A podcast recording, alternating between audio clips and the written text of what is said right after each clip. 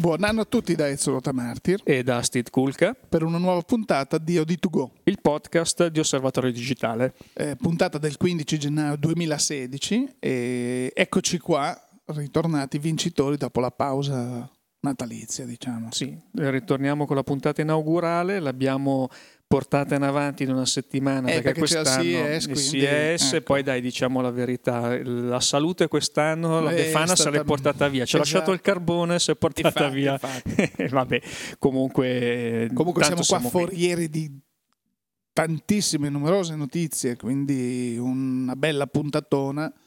E Puntatona, direi sì. partiamo subito col sommario. Sommario che eh, si apre con eh, la chiusura, bellissimo, si apre con la chiusura del eh, recente appunto, della recente fiera CES 2016 a Las Vegas, eh, alla quale, durante la quale sono state alcune case hanno presentato un po' di prodotti che andremo a vedere. Eh, per arrivare poi sempre a una presentazione di prodotto che è avvenuta oggi. Sì stanotte perché Stanotte i fusi eh, orari esatto, sono di Giappone e Australia sono un po' più avanti di noi, quindi ecco che hanno presentato eh, alcune ca- una casa ha presentato alcuni prodotti. Andiamo a parlare relativamente di eh, Canon e Nikon per quanto riguarda il CES di Las Vegas e Fujifilm per la presentazione stanotte, quindi direi andiamo con la puntata.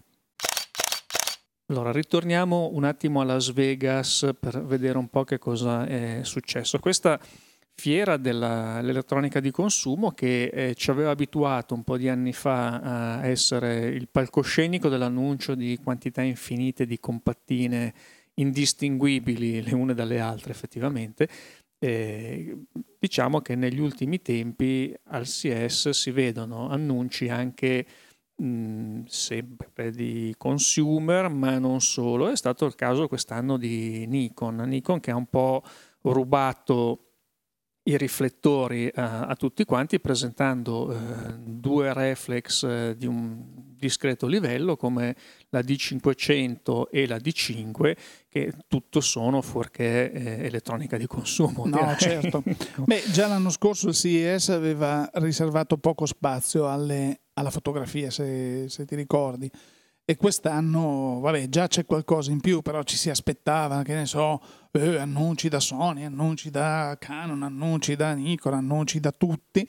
E invece gli annunci sono stati proprio eh, centellinati. Nikon ha fatto la parte ovviamente del leone perché ha presentato la sua top di gamma che aveva annunciato, se ricordate, a verso ottobre-novembre, dicendo ah sì, stiamo lavorando sulla nuova D5. Ed eccola qui. Eh, che macchina è? Una macchina che top di gamma, appunto, quelle che incorporano nel corpo c'è già anche il grip per l'uso verticale e così via. È una macchina di grandi prestazioni, ma ehm, i punti salienti di questa macchina cosa sono? Sono il video a 4K e una, eh, poi vedremo che cosa c'è sotto, sotto il cofano, ma eh, così di, di D'Amblè dice, ah, quanti megapixel gli ha messo? Eh, 75 per combattere? No, siamo rimasti, cioè Canon ha fatto le macchine a 50 megapixel, molto bene, Nikon ha detto no, noi rimaniamo con 20 megapixel, Eh, come 20 megapixel, però che 20 megapixel, perché hanno cambiato alcune cose, poi ce ne parlerai, ma D'Amblè la macchina... eh, oltre ad avere appunto mh, questa, questa capacità di girare i video in 4K, ha addirittura una sensibilità ISO che va oltre i 3 milioni STID. Quindi cosa facciamo? Sì, Spegniamo allora- tutte le luci, mettiamo nel posto più buio del mondo e dire dai, fai una foto, tlac. E Sì, qui è stato, incredibile. si è lavorato molto sul sensore, un sensore da 20,8 megapixel, ehm, veloce con raffiche da 10 frame al secondo, quindi qui c'è anche una scelta di una risoluzione inferiore a favore di una raffica maggiore, senz'altro, e eh, un lavoro sulla sensibilità e sulla qualità dell'immagine, la sensibilità nativa è 100 102.400 ISO, poi con eh, i selettori AI 2, AI 3, AI 4, AI 5 si arriva fino a 3.280.000 ISO equivalenti o dall'altra parte a 50 ISO si scende a, a 50 ISO. Quindi eh, queste poi sono chiaramente eh, de- degli ISO software, ehm, passiamo, passami questo termine, e, e, poi bisogna vedere come sono effettivamente eh, implementati diciamo che stando su una full frame 20 megapixel, un sensore di ultima generazione, ci possiamo aspettare comunque un controllo del rumore anche agli alti ISO, eh, senz'altro molto più avanzato rispetto alle macchine delle eh, generazioni precedenti, tanto più adesso che vediamo che tra una generazione e l'altra passano numerosi anni come, eh, come un tempo invece non era. E un altro lavoro importante su questa macchina riguarda eh, l'autofocus. Eh, ci sono adesso mh, 153 punti di autofocus, 99 a croce, che sono quelli poi che diciamo danno più, eh, più precisione, e 55 ehm, punti di tutti i 153 cui 35 croci sono effettivamente selezionabili, quindi eh, anche qui una soluzione un po' di compromesso, però eh, promette Nikon un autofocus molto preciso e molto veloce, tra l'altro capace di eh, lavorare senza problemi anche in condizioni di scarsa luminosità. Mm, loro dichiarano meno 4 EV che eh, insomma mm, il buio sarebbe stata fantascienza qualche anno qualche fa, fa ecco. sì. poi tra qualche anno arriveranno a meno 8 e via sì, però, sì, al momento accontentiamo anzi siamo contenti di quello che eh, ci viene presentato il video 4K ecco eh, tu accennavi prima eh, sì è un ins- il primo inserimento del 4K su queste macchine da parte di Nikon, però è un'implementazione eh, un po' tanto per dire che abbiamo anche noi il 4K, perché poi in realtà eh, c'è questa limitazione a tre minuti di registrazione, non che poi uno debba girare i film di mh, mm, due ore di seguito con una, una macchina di questo tipo. Però effettivamente io penso il fotografo matrimonialista che già che c'è vuole eh, farsi qualche video, magari tre minuti possono essere un po' pochini. Mm eh, per quanto finiti tre minuti ne puoi fare altri tre dopo, Chiaro. è il solito discorso, insomma, come, tant'è che normalmente per motivi eh, semplicemente di licenza dei codec eh, c'è una limitazione a, a mezz'ora su queste macchine eh, per i filmati 4K, non 4K, insomma qualunque, qualunque sia la, la, risoluzione e effettivamente nessuno se n'è mai lamentato. Chi proprio ha bisogno di poter fare le riprese continuative per ore e ore usa un altro tipo di apparecchiatura. Quindi... No, poi diciamo che tre minuti nel cinema, se tu fai un piano sequenza, sono veramente tanti, non è che ti metti lì e via e, e, di solito in quel caso comunque si utilizzano altri strumenti, altre, altre camere. Eh, diciamo che, ecco, mm, non so se hai letto e i nostri lettori hanno letto in questi giorni che Vogue America mm, tra le altre cose ha detto che insomma il fotografo matrimonialista non è più cosa, diciamo, no? così è out, non è più cool. Quindi secondo me i fotografi matrimonialisti prima di pensare al video dovranno cominciare a pensare alla loro sopravvivenza. Magari da noi non sarà così, anzi glielo auguriamo, però sai qui ce n'è una al giorno che salta fuori. Beh, ma sai, Vogue deve riempire le pagine, quindi si deve anche un po' inventare le cose. Adesso, sì, no, anche perché ho visto una cosa che mi ha fatto inorridire. Adesso, pro e contro il matrimonio. Addirittura c'è una casa giapponese di cui non facciamo il nome, una casa con eh, quattro lettere nel nome, comincia per So e finisce per Ni, e hanno fatto una videocamera da mettere eh, praticamente mh, mm, a lato sull'orecchio della sposa, così da avere una un primo, un primo piano, una, una soggettiva, mh, sai, del, durante la funzione, che se io fossi il prete le dai uno schiaffo di adesso te ne vai, che qui non siamo al cinema. Primo, seconda cosa, una roba ridicola. Eh, però stiamo arrivando a dei livelli assurdi. Eh, vabbè, comunque eh, vedremo. Forse perché non, vo- non, volevano vedere quelli che andavano a sposarsi col caschetto con la GoPro, cioè questa è un po' la, la, cosa. No, tornando alle caratteristiche ehm, di questa D5, poi diciamo che c'è tutta quella, quell'accessoristica eh, della macchina che fa effettivamente la differenza per un professionista. Parliamo di porta USB 3.0, parliamo di Ethernet, eh, gigabit Ethernet, quindi 1000 base T, eh, parliamo di presa per il telecomando, terminale sincro, connettore periferiche, cioè tutta una serie di, di interfacce. interfacce. Addirittura per le schede di memoria ci sono due opzioni eh, per la compact flash eh, tradizionale e per le nuove schede XQD. Però attenzione, eh, qui sono due modelli di D5 differenti, quindi quando uno compra la D5 la compra Deve o decidere. compact flash o XQD, quindi questa è la un po' la, la, cosa, però insomma vediamo che si sta muovendo qualcosa anche su questo, su questo lato. Ehm, la D500 è eh, insomma la, la, versione della D5 scalata eh, per il semiprofessionale. Per il consumo, è un sì. po' come eh, qui... Mh, mm, tanto per, per, gli amici che conoscono il mondo Canon, siamo sui livelli di una 7D Mark II, ecco come, come concorrenza, anche se poi chiaramente c'è una distanza di anni di uscita, per cui non sono magari immediatamente confrontabili. Però il target, il target, di mercato è, è quella, quindi sì, sì, sì. credo che nell'anno eh, nei mesi che ci aspettano vedremo tanti articoli, tante prove, tanti confronti tra la 7D Mark II e la, la D500. E comunque anche qui eh, c'è il, il, sistema autofocus eh, della D5, ehm, è ridotta un pochino la sensibilità ISO nativa perché eh, è ridotta a 51.200 ISO. Ah beh, allora... come, eh, e c'è poi un strizza l'occhio insomma all'utente un'utenza un pochino più eh, easy eh, questa mh, connettività wifi con eh, tecnologia bluetooth che permette di utilizzare l'applicazione SnapBridge che è un'applicazione che Nikon aveva già presentato in passato per controllare la, la fotocamera con eh, smartphone o, o, o dispositivi di, di questo genere.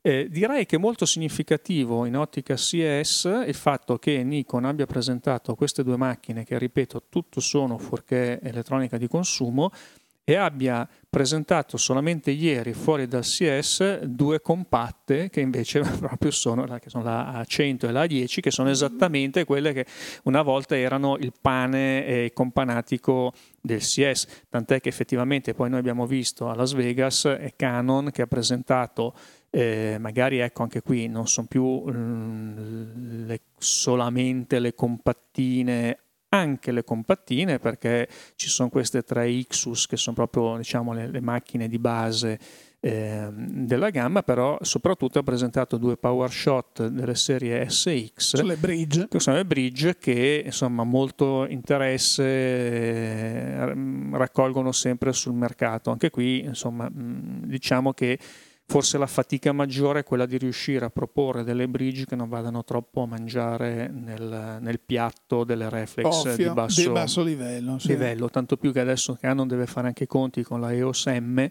questa mirrorless che è un ulteriore elemento eh, di disturbo, di, di, no, di, di differenziazione ma di disturbo al tempo stesso. Esatto, perché c'è eh, sempre un po' il rischio sì. cannibalismo no? di, mm, mm, mm, queste... Comunque eh, di tutte queste belle, di tutti queste belle, questi bei commenti ne parleremo in una puntata mh, futura, nel prossimo futuro di OD2Go perché il nostro, essendosi chiuso l'anno 2015, il nostro comparatore di fotoguida ci ha regalato dei bellissimi numeri, bellissimi numeri che ci danno la possibilità, eh, oltretutto, di così trarre delle, delle, piccole conclusioni anche per il mini concorso che facciamo noi per quanto riguarda appunto le, eh, gli awards di OD2Go per chi vincerà nell'hardware e nel software, ma anche per vedere un po' la definizione, come si stanno definendo le categorie eh, sulla base di quelle che sono le ricerche che fate voi, ascoltatori e lettori,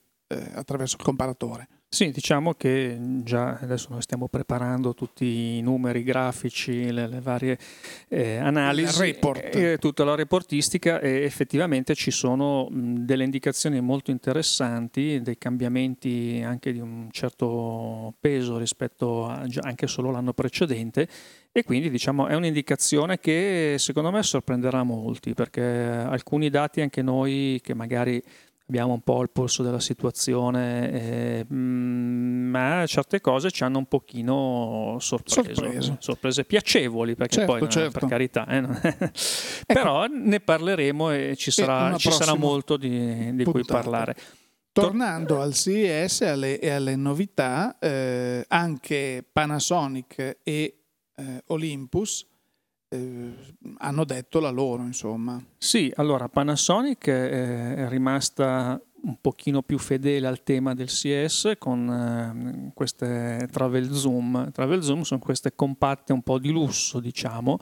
Eh, effettivamente mh, abbiamo una TZ100 che è la nuova travel zoom di riferimento per quanto riguarda Panasonic che introduce il sensore da un pollice, quindi di solito questi che sono eh, un mezzo pollice di, come sensore, qui è stata eh, raddoppiata la, la, diagonale con 20 megapixel e alcune funzionalità che sono prese eh, pesantemente proprio tratte dalle mirrorless eh, di, di Panasonic, quindi eh, diciamo macchine anche queste sulla carta molto interessante e effettivamente sono anche macchine che mh, non vengono mh, svendute come le, le, compattine di un tempo no, perché no, eh, si parla certo della TZ100 certo. si parla per il listino americano di 700 dollari quindi, all'uscita quindi diciamo che è una, una cifra abbastanza sì, di, interessante ricordiamo appunto a tutti gli amici che ci ascoltano che noi continuiamo a chiamare Panasonic in realtà il marchio sarebbe Lumix perché è Panasonic è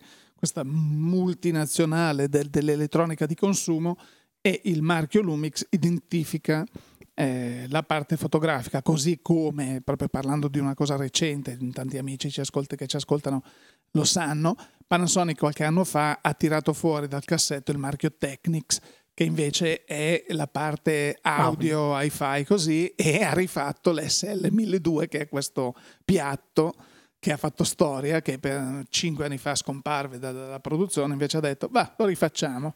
E quindi tutti, ah, soprattutto quelli della nostra generazione, bellissimo. Ecco, eh. Sì, anche perché ecco. Technics allora diciamo era il marchio un po' più di pregio eh sì, nella, sì, sì, in tutta la gamma Panasonic. E adesso infatti Panasonic tira fuori i, i prodotti de, dei propri marchi sempre posizionandoli a un certo livello. Sì, questo eh, effettivamente è, sai, il valore eh, del marchio è un valore che poi ti porti dietro. Eh? Se, Beh, non dimentichiamo appunto che tra l'altro Lumix, cioè Panasonic ha questo accordo proprio sul mercato Lumix con Leica dove c'è un interscambio di, eh, di, di, di informazioni, di, tecnologie, di know-how che permette agli uni e agli altri di realizzare dei prodotti sempre a un certo livello. Quindi... Sì, guarda, qui sulla TZ100 per esempio l'obiettivo è un Leica, eh, uno zoom 10x 25-250 mm, con un'apertura massima al grandangolo di f2.8, quindi già una, una, buona apertura, mentre la TZ80 che ha la cuginetta un pochino più... Eh, tranquilla, ha uno zoom 30x 24-720, quindi con vabbè, eh, un pochino più chiuso, chiaramente sì. ha un 3.3, 6.4. Però abbiamo un corpo molto, molto compatto, tascabile, con una macchina... Sono corpi compatti e tra l'altro eh, salvano in formato RAW, quindi sono ideali per chi si vuole dilettare poi di post-produzione a proposito di post, tutte e due queste macchine hanno la funzione post focus, che è questa tecnologia nuova di cui parlavamo a fine anno. Eh, parlavamo a fine anno e questa, mm, foto, questa, tecnologia che permette di scattare una fotografia e decidere poi successivamente dove, eh, su quale piano eh, fissare il fuoco. Non è eh, la tecnologia eh, delle Lightro, no, per no, esempio, no, questo è un altro, un altro, sistema, però mh, pare funzionare eh, in modo abbastanza mh, egregio.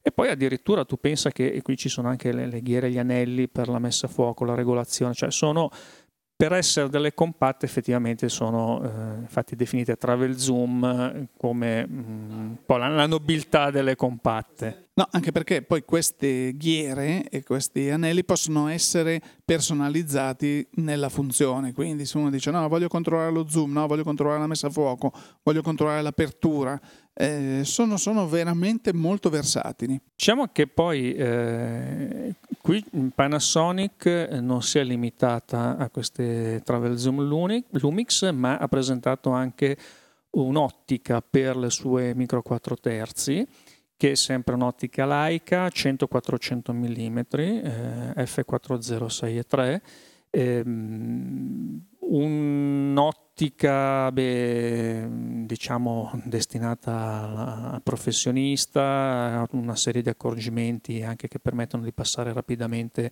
dalla, dall'orizzontale al verticale come impugnatura della macchina avendo tutti i controlli a portata di mano.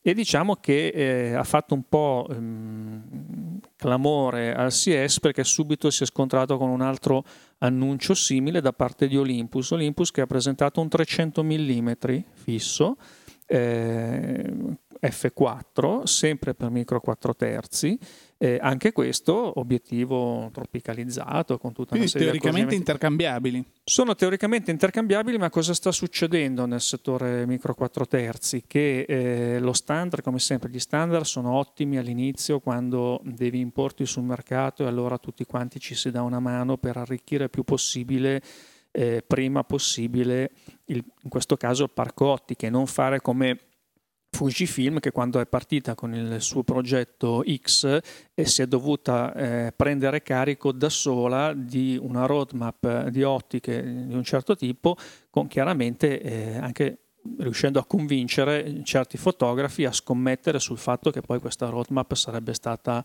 effettivamente, eh, realizzata. Esattamente. E invece con gli standard come micro 4 terzi, insomma, tutti quanti ci si dà un po' una mano. Quando poi eh, lo standard eh, si afferma, eh, allora ecco che comunque tutti devono cercare di farsi un pochino di concorrenza, giustamente. Allora cosa sta succedendo qui? Che eh, è vero che questi sono tutti obiettivi intercambiabili, però sono tutti obiettivi che hanno alcune funzionalità che si attivano solamente guarda caso. guarda caso. con le fotocamere di quella casa e neanche tutte, cioè quelle che sono predisposte, magari eh, diciamo che la, so, il, il, caso principale è quello della stabilizzazione, cioè qui eh, sono stati studiati dei sistemi di stabilizzazione eh, multipli che toccano sia eh, l'obiettivo che il corpo macchina, ma chiaramente ci deve essere eh, insomma, la, l'omogeneità di, di, di famiglia. Mm, poi Olympus al suo, Panasonic al suo eh, e, così. Però eff- effettivamente diciamo che la cosa interessante è che eh, comunque stanno uscendo questi obiettivi che sono assolutamente dedicati a un'utenza professionale perché hanno dei costi molto importanti. Il, eh, l'obiettivo il 300 mm eh, Olympus, mh, mm, se non ricordo male, è intorno ai 2600 euro di, di prezzo e il 300 mm f4.0 se noi andiamo a prendere anche eh, so, il Canon ah, sì, L sì. Eh, sì, mh, costa Siamo sui 7000 euro no costa anche meno costa, costa, anche un, un, po' meno e effettivamente i pesi che sono una delle pesi di dimensioni che sono ah l'F4 uno, hai ragione F4, 300 F4 uno sì. dei punti su cui eh, i produttori di mirrorless eh, puntano molto scusate il bisticcio di parole eh, magari sulle dimensioni effettivamente eh, non c'è da discutere.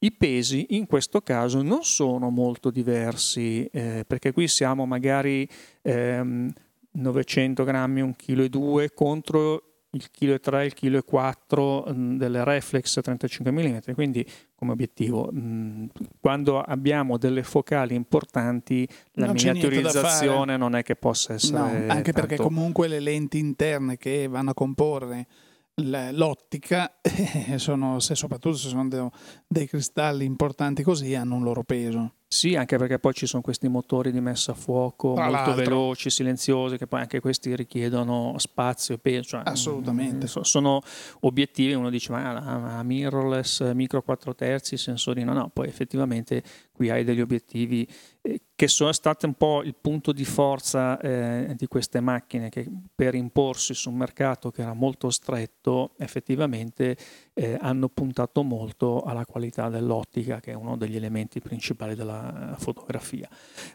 Sempre in ottica, sempre a Las Vegas, eh, vale la pena anche citare questo mm, obiettivo Nikkor 1855 3556G eh, per le fotocamere APS-C eh, di Nikon. Quindi il formato DX. Il, D, formato, famoso formato DX, eh, offerta in due versioni questa lente perché è in versione normale e in versione eh, col sistema VR, quello antivibrazione.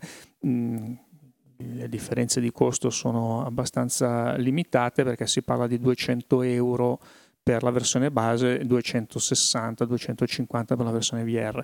Diciamo che chi eh, apprezza il 1855 che magari ha ricevuto in kit, questo può essere un, un, upgrade molto interessante perché di solito gli obiettivi in kit è vero che sono migliorati negli ultimi anni, non sono più i plasticoni di, di un tempo, volta. però non sono neanche insomma, top di gamma. Eh, di solito insomma, gli obiettivi della serie G di, di Nikon eh, danno una buona garanzia di qualità, quindi anche questo poi ehm, eh, vedremo.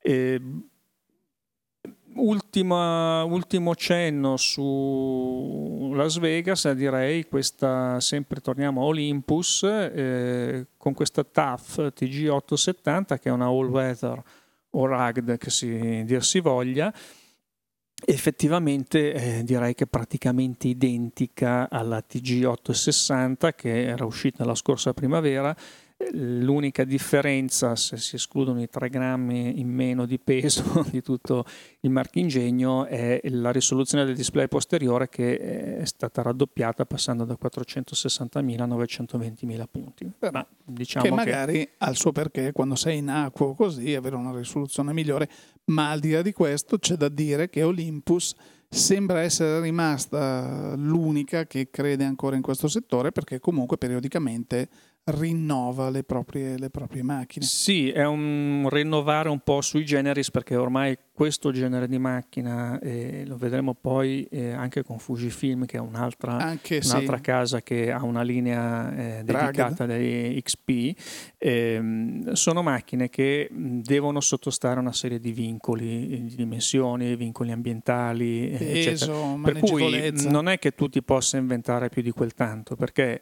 certi connettori non non li puoi assolutamente mettere perché metti una, una slitta a contatto caldo per una macchina che va sott'acqua, non no.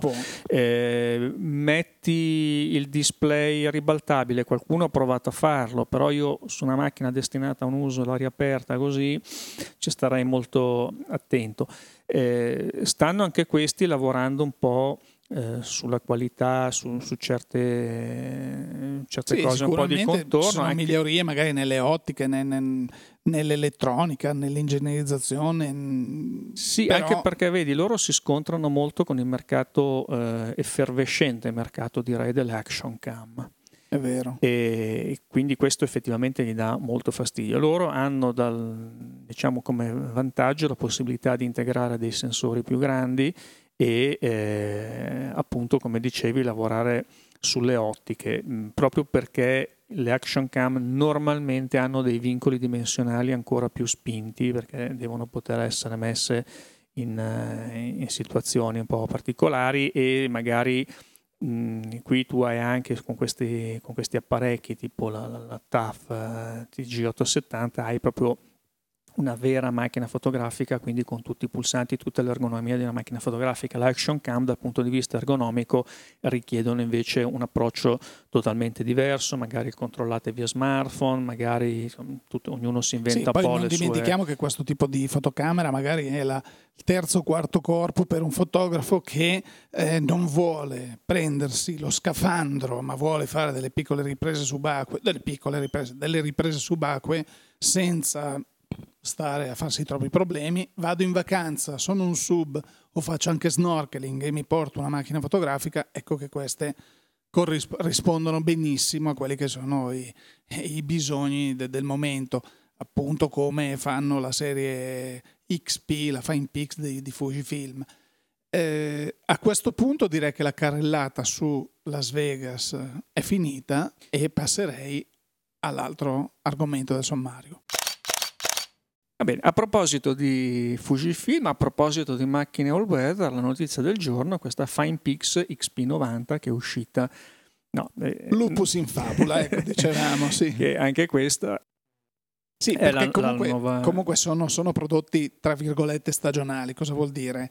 Eh, la presento oggi o la presento al CES, siamo a gennaio, ora che arrivano sul mercato eh, sarà aprile ed è giusto marzo-aprile, siamo pronti per la stagione estiva, cioè questi sono, guarda caso, queste sono le presentazioni.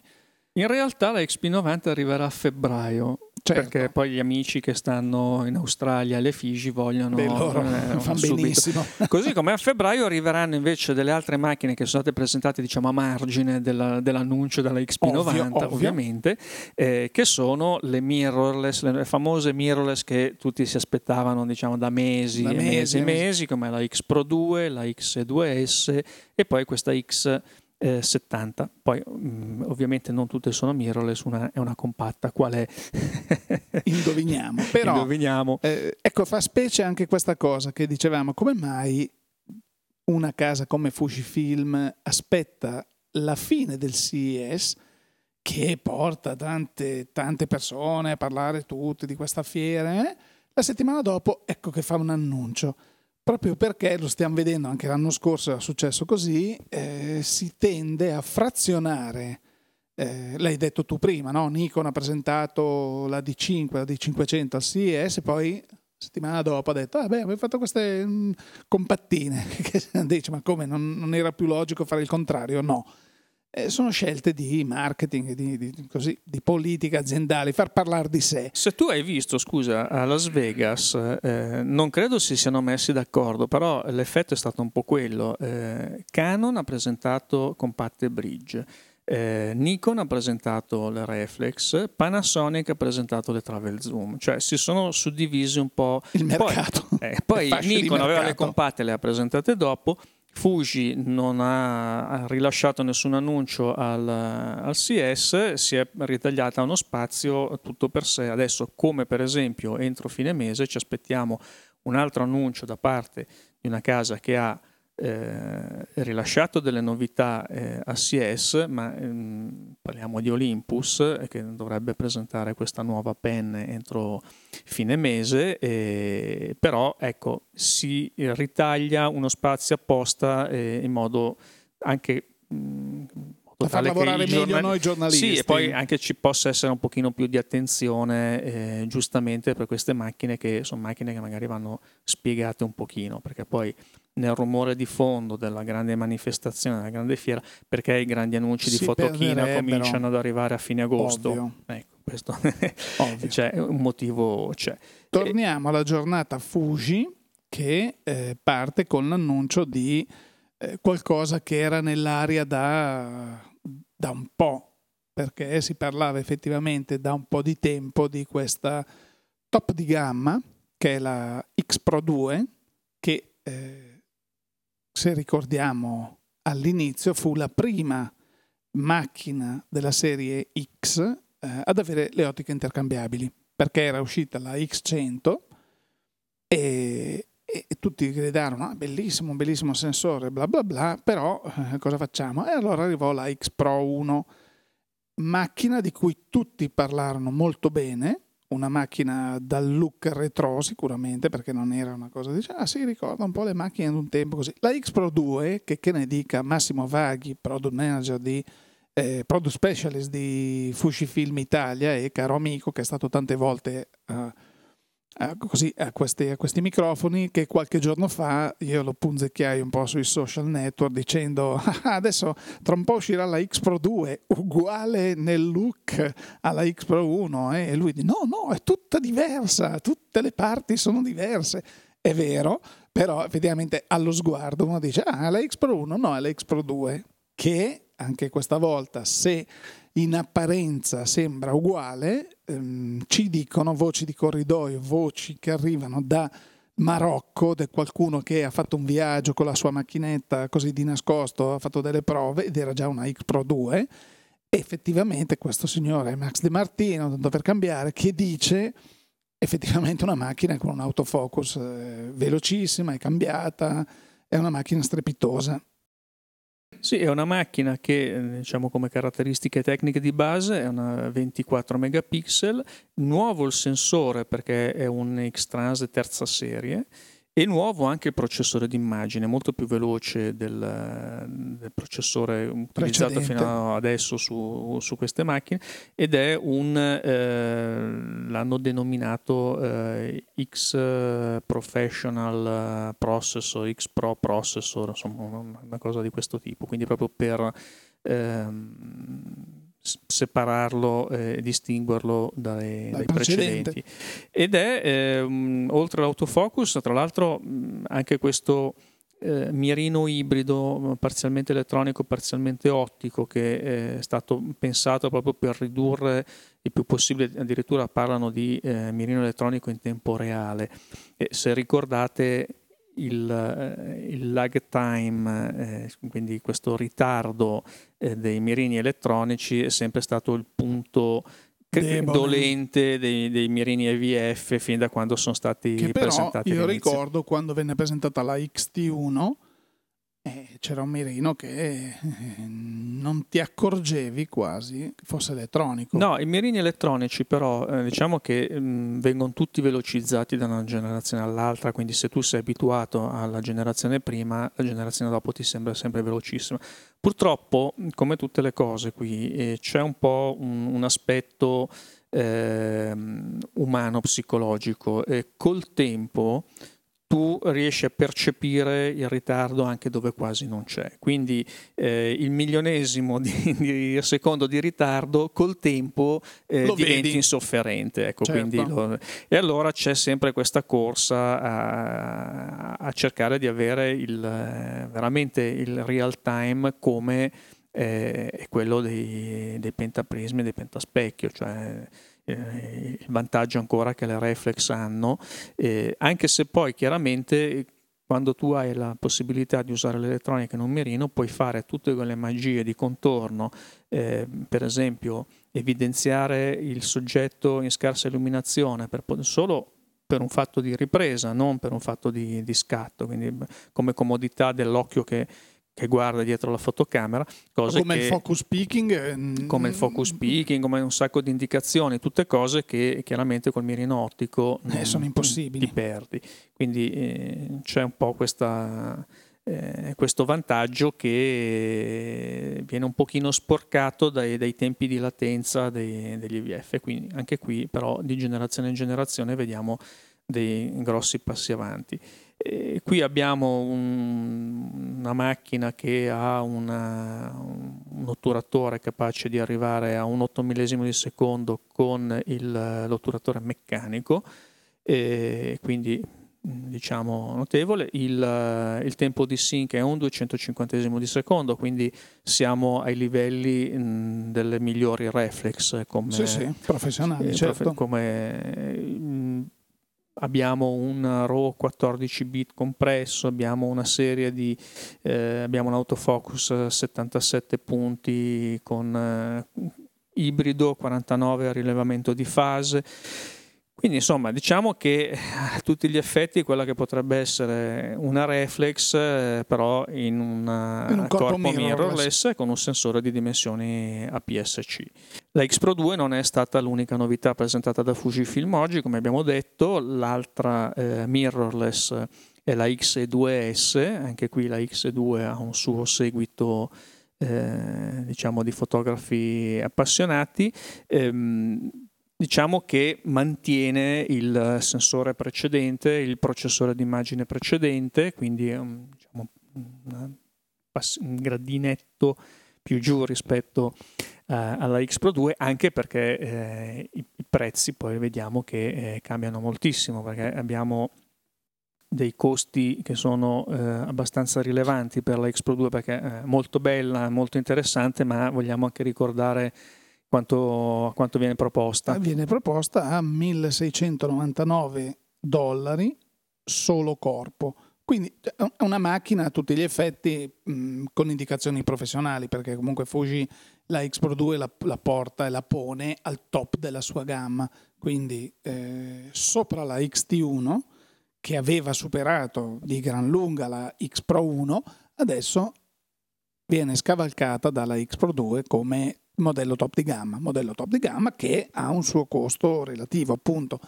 Più semplice, diciamo per, più intuitiva e meno costosa, eh, l'altra novità annunciata da Fujifilm nel settore mirrorless di oggi che è la XE2S, quindi nuova versione della XE2 non è che sia cambiata tantissimo nelle sue caratteristiche. Ehm, Modello salvo... di grande successo di pubblico, la X2. Sì, anche qui però c'è un lavoro sul mirino, quindi un mirino elettronico mh, definito con la visualizzazione più rapida al mondo. È stato anche qui migliorato l'autofocus, altro punto che come sempre eh, viene eh, circondato di grande attenzione dai progettisti di questo genere di macchine e diciamo è la, mm, una mirrorless per chi ama eh, più il, eh, l'idea del modello a telemetro. Non è una macchina a telemetro perché queste no, non no, sono macchine ricorda, ricorda, ricorda, molto quello stile. In più per esempio rispetto alla X Pro 2 che ne è completamente sprovvista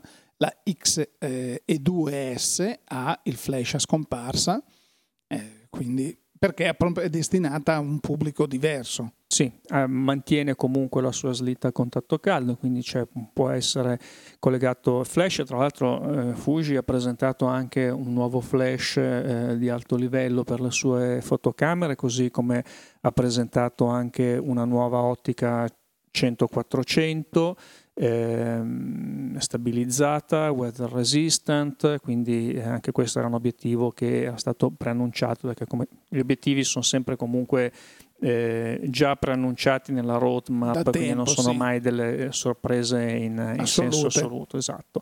E così come poi eh, per chi non vuole una macchina obiettivo intercambiabile, ma macchina obiettivo fisso e ottica, anche lunghezza focale fissa, c'è questa X70. La X70 che eh, ha un, una PSC da 16 megapixel eh, con un, un obiettivo mh, 18,5 mm, quindi in APS-C diventa un 28 mm, eh, f2.8 eh, tra l'altro con un sistema di teleconverter digitale che permette di eh, replicare il 35 e il 50 mm, quello che abbiamo visto un po' nella Leica, nella Q. Leica Q, quindi una, una macchina chiaramente eh, anche questa un po' più accessibile rispetto eh, alla Leica chiaramente ed è un tipo di macchina che ha i suoi estimatori perché sì, come si dice sempre in questi casi, ti permette di concentrarti veramente sulla, eh, sulla fotografia replicando il più possibile la visione eh, umana senza stare a dover giocare con gli zoom, con le variazioni d'angolo, a parte questo teleconverter. Sì, appunto, sì, questo è, questa è una, una, scelta di visione. Diciamo che la X70 mh, mm, si rivolge magari a quel pubblico che ambirebbe a comprarsi la X100T, eh, ma per motivi di costo, per motivi di corpo, così preferisce qualcosa di più contenuto, ecco che è una proposta decisamente di grande, di grande pregio.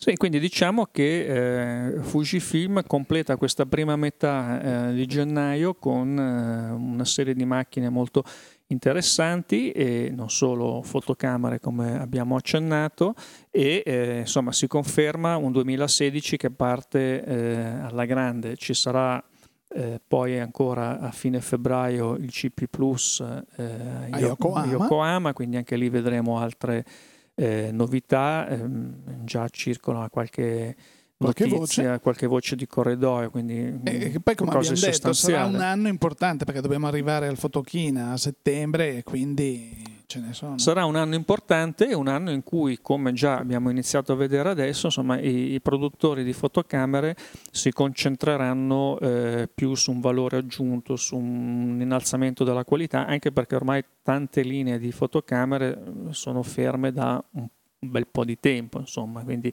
bisogna rinnovare e non sempre si può rinnovare semplicemente raddoppiando la risoluzione del no, display no, LCD no, posteriore. Certo ecco, questo soprattutto su macchine di, di, una certa fascia, di un certo costo e destinate a un pubblico che direi discretamente esigente. Qui abbiamo visto Fuji ha fatto veramente delle, dei grossi passi avanti e senz'altro eh, ci sarà un bel imbarazzo della scelta per molti eh, questi, eh, questi, corpi, a parte diciamo, l'aspetto economico. Che sì, perché comunque cambia. pare che si posizionino tutti su livelli differenti. Se la scelta cade su questo marchio, su un marchio preciso, allora l'utente poi ha la possibilità di dire ok, adesso ho definito il marchio che, verso il quale mi rivolgo, adesso vado a vedere l'offerta che ha e posso spaziare entro questo range di prezzi, ecco che può trovare delle ottime soluzioni. Abbiamo visto anche Nikon che è uscita con due reflex veramente molto molto interessanti e abbiamo visto degli obiettivi eh, importanti e rivolti a un'utenza mh, comunque professionale, eh, obiettivi che un tempo non ci saremmo mai immaginati di vedere su macchine che insomma, il mercato guardava anche con un pochino di sufficienza, eh, non, magari non giustificata, ma eh, insomma eh, tant'è.